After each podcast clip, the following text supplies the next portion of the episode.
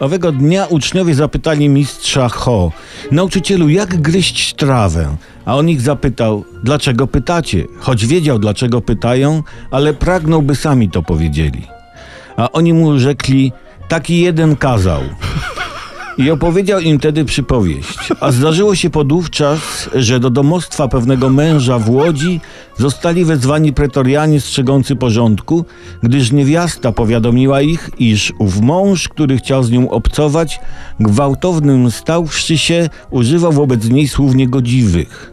Ów, otworzywszy odrzwia swego domostwa, powitał ich ze skrętem w ustach swych, a ujrzawszy owych pretorianów, zobaczył w nich postacie z księgi Gagarina i Kosygina. A także dostrzegł, że szyszki, szyszki na krzakach opuncji zakwitły, a z kwiatów wyszły czarnobiałe żyrafy i zaczęły tańczyć w rytm koloru niedojrzałej purpury.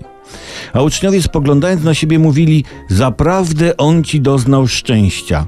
Na co mistrz im rzekł: ów doznał szczęścia, gdyż w owym skręcie była trawa. A oni zapytali mistrza Ho: nauczycielu, czy to znaczy, że mamy gryźć trawę w skręcie?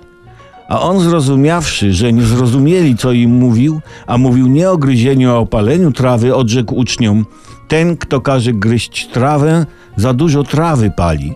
A oni, w końcu zrozumiawszy, udali się do swego brata Dilerusa, gdyż zapragnęli zobaczyć niebieskiego niedźwiedzia w czapce z rakiet śnieżnych, goniącego latające kostki masła.